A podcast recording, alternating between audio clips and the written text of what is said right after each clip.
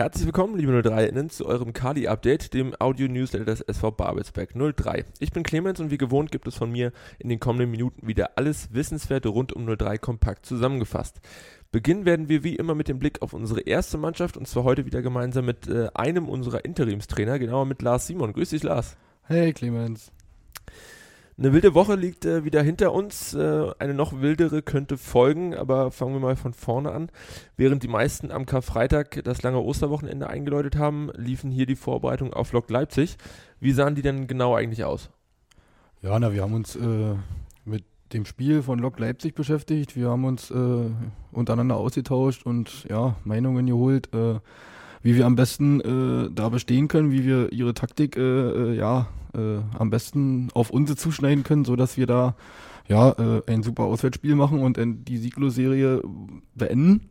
Und äh, ja, im Großen und Ganzen sah so die Vorbereitung aus. Wir haben gut darauf hingearbeitet, die Jungs haben gut viele Sachen angenommen, umgesetzt. Ähm, ja, und ich bin halt auch der Meinung, eigentlich ging das auch ziemlich gut auf. Äh, bloß leider haben wir, wie auch in vielen Spielen davor, die Torne getroffen. Schauen wir gleich nochmal in Ruhe drauf. Ähm, wir wussten, äh, oder ihr wusstet, die Leipziger stehen besser in der Tabelle, haben äh, einen schmalen, aber durchaus starken Kader, waren zuletzt aber nicht ganz so gut drauf, sicherlich auch der vielen englischen Wochen geschuldet. Ähm, was für ein Spiel habt ihr erwartet und äh, wie habt ihr die Jungs ähm, dann direkt auf die Partie eingestellt? Ja, also äh, klar, dass, dass Las Lok eine super Mannschaft hat, dann haben wir natürlich gewusst. Äh, ja, äh, einen schmalen Kader haben sie auch, das stimmt. Aber da muss ich an dieser Stelle auch mal ein Riesenlob an äh, Lok Leipzig aussprechen, die wirklich äh, gefühlte äh, 33 Spiele in 10 Tagen hatten. Also wirklich ganz viele englische Wochen, ganz, ganz viele schwere Spiele. Ähm, ja, und, und dass die dann trotzdem an dem Tag so marschiert sind und es immer wieder angelaufen sind und immer wieder selbst nach vorne umgeschaltet, ohne in Anführungsstrichen müde zu wirken. Also da kann man wirklich bloß äh, äh, dem Trainerteam von Lok und auch den Spielern ein ganz großes Kompliment machen. Ich finde, das muss auch mal sein. Man kann nicht immer nur auf sich gucken, weil andere Mannschaften machen auch viel richtig, denke ich. Und ja, wir haben nämlich eigentlich schon erwartet, dass sie irgendwann, äh, vielleicht Mitte zweiter Halbzeit oder sogar mit der mit Beginn der zweiten Halbzeit schon ein bisschen müde werden, weil sie doch, wie gesagt, kräftezehrende Spiele in den Beinen hatten. Aber das war wirklich überhaupt nicht der Fall. Äh, ja, wir hatten uns schon darauf eingestellt. Wir wollten sie komplett zustellen, wir wollten vorne anlaufen, wir wollten die Gegner, äh, ja, wir wollten selbst eigentlich viel Ballbesitz haben, um, um, um den Gegner laufen zu lassen. Aber ja, das ging nicht ganz so gut auf. Dafür ging aber unsere taktische Defensivausrichtung eigentlich ganz gut aus, weil wir haben ja Lok eigentlich auch nicht ins Spielen kommen lassen. Ähm, der Torwart musste sehr, sehr viele Bälle schlagen von hinten, weil wir sehr, sehr gut angelaufen sind. Und äh, ja, also so hatten wir die Mannschaft eigentlich eingestellt. Wir wollten, ja, wir wollten mutig spielen, wir wollten nach vorne spielen und eigentlich, äh, ja, irgendwann die Gunst der Stunde nutzen, wo Lok ein bisschen die Kräfte aussehen und wollten dann zuschlagen. Schauen wir nochmal genauer auf die erste Halbzeit. Da hatte ich äh, dann schon den Eindruck, das ging oder die ging dann im Großen und Ganzen an uns. Äh, David Danko gleich zu Beginn mit einer guten Möglichkeit. Matteo Castrati hatte dann äh, wenig später die vermutlich, glaube ich, äh, beste Chance des ersten Durchgangs. Ähm, mit ein bisschen mehr Spielglück kann dann äh, aber auch der Ball von wieder David Danko mit äh, seinem Schuss dann aus der zweiten Reihe den Pfosten vielleicht auch auf der Innenseite treffen und nicht äh, so frontal von vorne. Wie hast du die ersten äh, 45 Minuten des Spiels gesehen? Ja, also ich sehe das auch so. Also sicherlich hatte Lok mehr vom Spiel, also die hatten viel mehr den Ball. Aber wir haben eigentlich defensiv erste Halbzeit bis auf ein, bis eine Ecke, kann ich mich erinnern, wo äh, Gogo äh, auf der Linie, glaube ich, rettet. Richtig. Ansonsten waren noch zwei, drei Eingaben klar, aber äh, wir haben jetzt eigentlich nichts Großes zugelassen. Wir haben eigentlich sehr, sehr gut gestanden, auch im Mittelfeld, auch mit ihren gefährlichen Mittelfeldspielern, Abdurrahmane, Pfeffer, die sich immer sehr gerne fallen lassen, um sich die Bälle von hinten zu holen.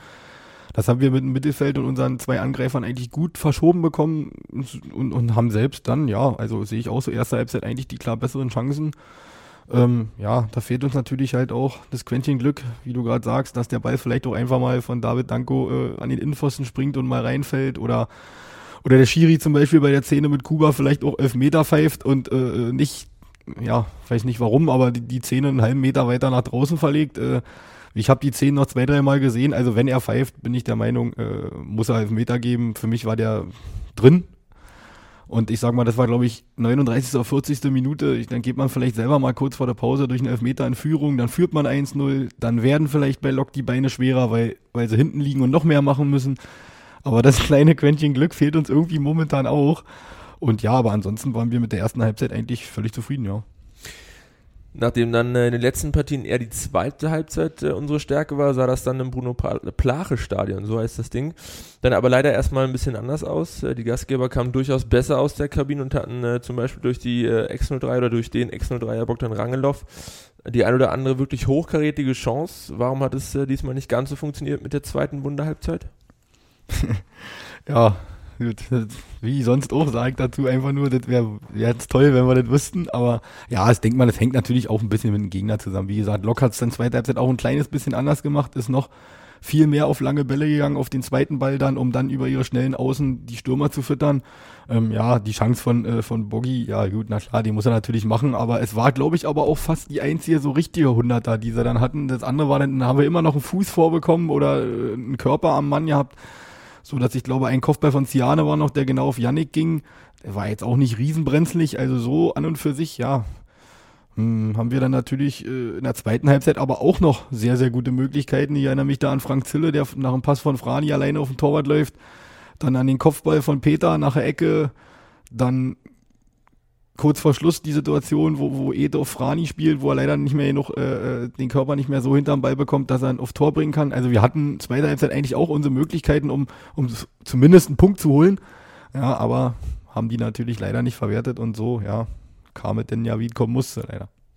Gegentreffer, 70. Äh, Spielminute, lockt dann doch in Führung. Wie war denn äh, die Stimmung nach dem Spiel und äh, wie habt ihr die Begegnung die Woche jetzt überanalysiert? Ja, ne, die Stimmung war natürlich nicht dolle. War natürlich alle enttäuscht, weil wir natürlich, na klar, in allererster Linie dahin gefahren sind, um zumindest zu punkten. Ähm, wie gesagt, ich glaube auch, äh, wenn man die Chancen betrachtet, äh, wäre das auch verdient gewesen. Ich glaube auch, dass die Lokspieler damit einverstanden gewesen wären, äh, wenn das Spiel unentschieden ausgeht. Also ich glaube nicht, dass da einer gesagt hätte, oh, völlig unverdient. Und, und dementsprechend war natürlich die Stimmung, wir waren geknickt, wir haben uns die Woche super vorbereitet, hatten eigentlich einen guten Matchplan, haben auch ein gutes Spiel gemacht gegen eine sehr, sehr gute Mannschaft, die ja nicht umsonst da oben steht. Und ja, standen dann halt wieder leider mit leeren Händen da und ja, dementsprechend war natürlich die Stimmung und analysiert haben wir das genau so, wie wir es hier gerade machen. Wir haben uns die zehn angeschaut, wir haben einzelne zehn ausgewertet und ja, Fehler angesprochen, na klar, die passieren im Fußball, sonst würde nie ein Tor fallen. Ähm, klar, und versuchen die natürlich wieder zu beheben beim nächsten Mal und sie nicht wieder zu machen. Apropos nächstes Mal, äh, ganz sicher ging der Blick dann aber auch ganz schnell wieder nach vorne, denn äh, mit dem anstehenden Brandenburg-Derby gegen den FC Energie Cottbus erwartet uns ja zeitnah ein weiteres Saison-Highlight hier im Kali. Wie bereitet ihr die Jungs auf die Aufgabe vor? Na, das Gute natürlich bei so einem Derby oder bei so einem Spiel ist ja, dass man zumindest nicht äh, ja, hier irgendjemand erklären muss, was dieses Spiel für eine Bedeutung hat. Also ich glaube, das, das sollte jedem klar sein. Wir werden es sicherlich noch ansprechen, falls der eine oder andere Neuzugang, den vielleicht noch nicht ganz so aufgefallen ist, aber nein. Wir haben ja auch schon das Pokalspiel gehabt und hatten ja auch schon ein Ligaspiel äh, in, in der Hinserie gegen Cottbus. Sicherlich, da sind natürlich, ja, die, für solche Spiele lebt man als Fußballer, solche Spiele, da will man gern dabei sein und dementsprechend ist auch die, das Trainingsverhalten die Woche, die hauen wieder alles rein. Jeder will natürlich bestmöglich in der Startelf stehen, bei so einem Highlight, bei so einer Stimmung dann hier am Samstag. Und ja, wir bereiten die Jungs so vor, dass wir natürlich endlich Cottbus mal schlagen dieses Jahr. Also, äh, wie gesagt, auch das Pokalspiel ist natürlich noch im Hinterkopf, das ist nicht so lange her. Ähm, wenn man da an die zweite Halbzeit anknüpft, die wir da gespielt haben, glaube ich, sage ich glaube ich auch jede Woche, aber äh, können wir dieses Spiel hier definitiv gewinnen. Ganz interessant, äh, der letzte Gegner unsererseits war der äh, letzte Gegner für Cottbus, äh, weil die beiden am Mittwoch noch ein Nachholspiel hatten. 1-1 äh, ist ausgegangen, wenn mich nicht alles täuscht. Habt ihr das Spiel gesehen? Könntet ihr, ihr da noch mal ein paar oder konntet ihr da noch mal ein paar Lehren draus ziehen? Ist vielleicht das auch noch mal ein kleiner Vorteil für uns, weil Cottbus eben im besten Fall ein paar schwerere Beine hat. Sportlich geht es ja jetzt um nicht mehr allzu viel. Vielleicht ist da noch mal ein bisschen was im Kopf äh, verrückt. Ja, also gesehen haben wir das Spiel natürlich, haben wir natürlich verfolgt und äh, gerade auch, äh, weil es ja gegen Lok Leipzig ging, die ja auch weiter oben angesiedelt sind, glauben wir schon, dass, dass, eh, dass, da, dass man da mehr äh, Erkenntnisse oder Schlüsse ziehen kann, als zum Beispiel bei dem letzten Spiel davor, wo sie zu Hause gegen Tasmania spielen. Das ist natürlich immer ein bisschen schwierig dann einzuordnen. Äh, ja, deswegen war das schon für uns ganz gut, für die Analyse ganz gut. Da konnte man viele Sachen sehen, konnte natürlich auch sehen, sofern müssen wir sein, dass Cottbus eine super Mannschaft hat, dass jetzt auch immer mehr Verletzte zurückkommen, äh, dass das schon für diese Liga ein brutal guter Kader mit sehr, sehr guter Qualität ist. Aber auch wir haben einen guten Kader und äh, ja, bei uns kommen auch ein, zwei angeschlagene äh, eventuell wieder zurück, sodass wir auch einen breiten und guten Kader wieder haben. Und ja, von daher wie gesagt, ich freue mich tierisch auf das Spiel, die Jungs freuen sich tierisch auf das Spiel und ja, wollen natürlich den eigenen Fans hier endlich mal einen Derby-Sieg bescheren. Dann bleiben wir abschließend äh, nochmal bei der Frage nach dem Personal. Wer wird uns denn am Wochenende zur Verfügung stehen, beziehungsweise wer wird leider noch ausfallen? Es gibt leider wie jede Woche die ein, zwei Fragezeichen noch, wo wir wo unsere medizinische Abteilung äh, mit Hochdruck dran arbeitet, dass, dass der eine oder andere Spieler, äh, Namen nenne ich immer nicht gern, äh, noch fit wird. Äh, ein, ein, zwei erkrankte Spieler sind wieder zurück. Da weiß man aber auch nicht, ob es eventuell reicht. Aber ansonsten äh, haben wir eigentlich alle Mann an Deck. Sehr schön, so soll's sein und äh, wir drücken euch in jedem Fall noch mehr als sonst schon äh, ganz fest die Daumen und hoffen dringlichst auf den Derby-Erfolg.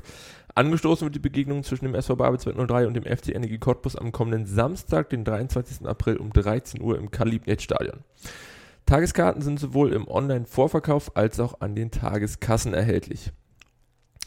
Beim Thema Tickets können wir auch gleich bleiben, denn seit dem vergangenen Dienstag läuft der Dauerkartenvorverkauf für die kommende Saison 2022-2023 und nach den Verkaufsrekorden in den vergangenen Jahren mit zum Teil über 1000 verkauften Dauerkarten pro Spielzeit wollen wir gemeinsam mit euch in der kommenden Saison daran anschließen und die Mannschaft wieder lautstark durch die 17 Heimspiele begleiten. Erhältlich sind die Karten sowohl im Online- als auch im Fanshop. Dort ist übrigens auch wieder der beliebte Präsentationshoodie von Nike verfügbar. Für nur 55 Euro könnt ihr euch das schicke Teil ab sofort in den Größen S bis XXL sichern. Greift also schnell zu, solange der Vorrat diesmal reicht. Hinweisen möchten wir euch zudem noch einmal auf die heutige Lesung mit Autorin Alina Schwärmer, die aus ihrem Buch Photopia Ideen für eine bessere Fußballwelt rezitiert. Um 20 Uhr begrüßt sie euch im VIP-Raum des Kali und diskutiert anschließend mit allen Anwesenden über Ideen für einen besseren und gerechteren Fußball. Der Eintritt ist frei, eine Anmeldung ist nicht notwendig.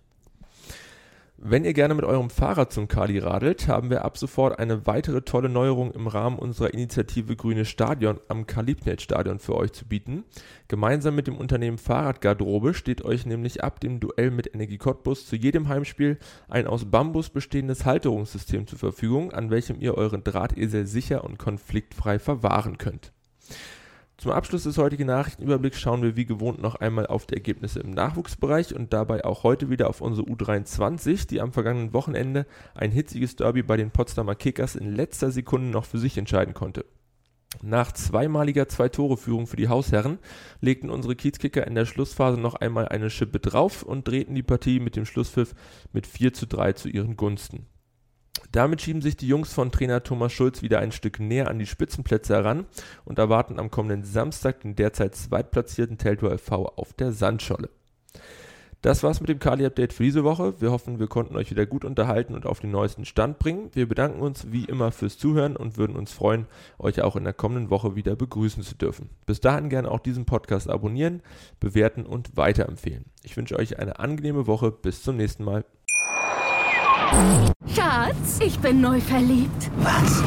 Da drüben. Das ist er. Aber das ist ein Auto. Ja, eben. Mit ihm habe ich alles richtig gemacht. Wunschauto einfach kaufen, verkaufen oder leasen. Bei Autoscout24. Alles richtig gemacht. Wie baut man eine harmonische Beziehung zu seinem Hund auf? Puh, gar nicht so leicht. Und deshalb frage ich nach, wie es anderen Hundeeltern gelingt, beziehungsweise wie die daran arbeiten. Bei Iswas Dog reden wir dann drüber. Alle 14 Tage neu mit mir, Malte Asmus und unserer Expertin für eine harmonische Mensch-Hund-Beziehung, Melanie Lippisch. Iswas Dog mit Malte Asmus. Überall, wo es Podcasts gibt.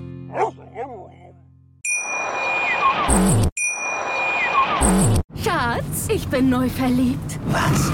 Da drüben. Das ist er. Aber das ist ein Auto. Ja, Mit ihm habe ich alles richtig gemacht. Wunschauto einfach kaufen, verkaufen oder leasen. Bei Autoscout24. Alles richtig gemacht. Wie baut man eine harmonische Beziehung zu seinem Hund auf? Puh, gar nicht so leicht. Und deshalb frage ich nach, wie es anderen Hundeeltern gelingt, beziehungsweise wie die daran arbeiten. Bei Iswas Dog reden wir dann drüber. Alle 14 Tage neu mit mir, Malte Asmus und unserer Expertin für eine harmonische Mensch-Hund-Beziehung, Melanie Lippisch. Iswas Dog mit Malte Asmus. Überall, wo es Podcasts gibt.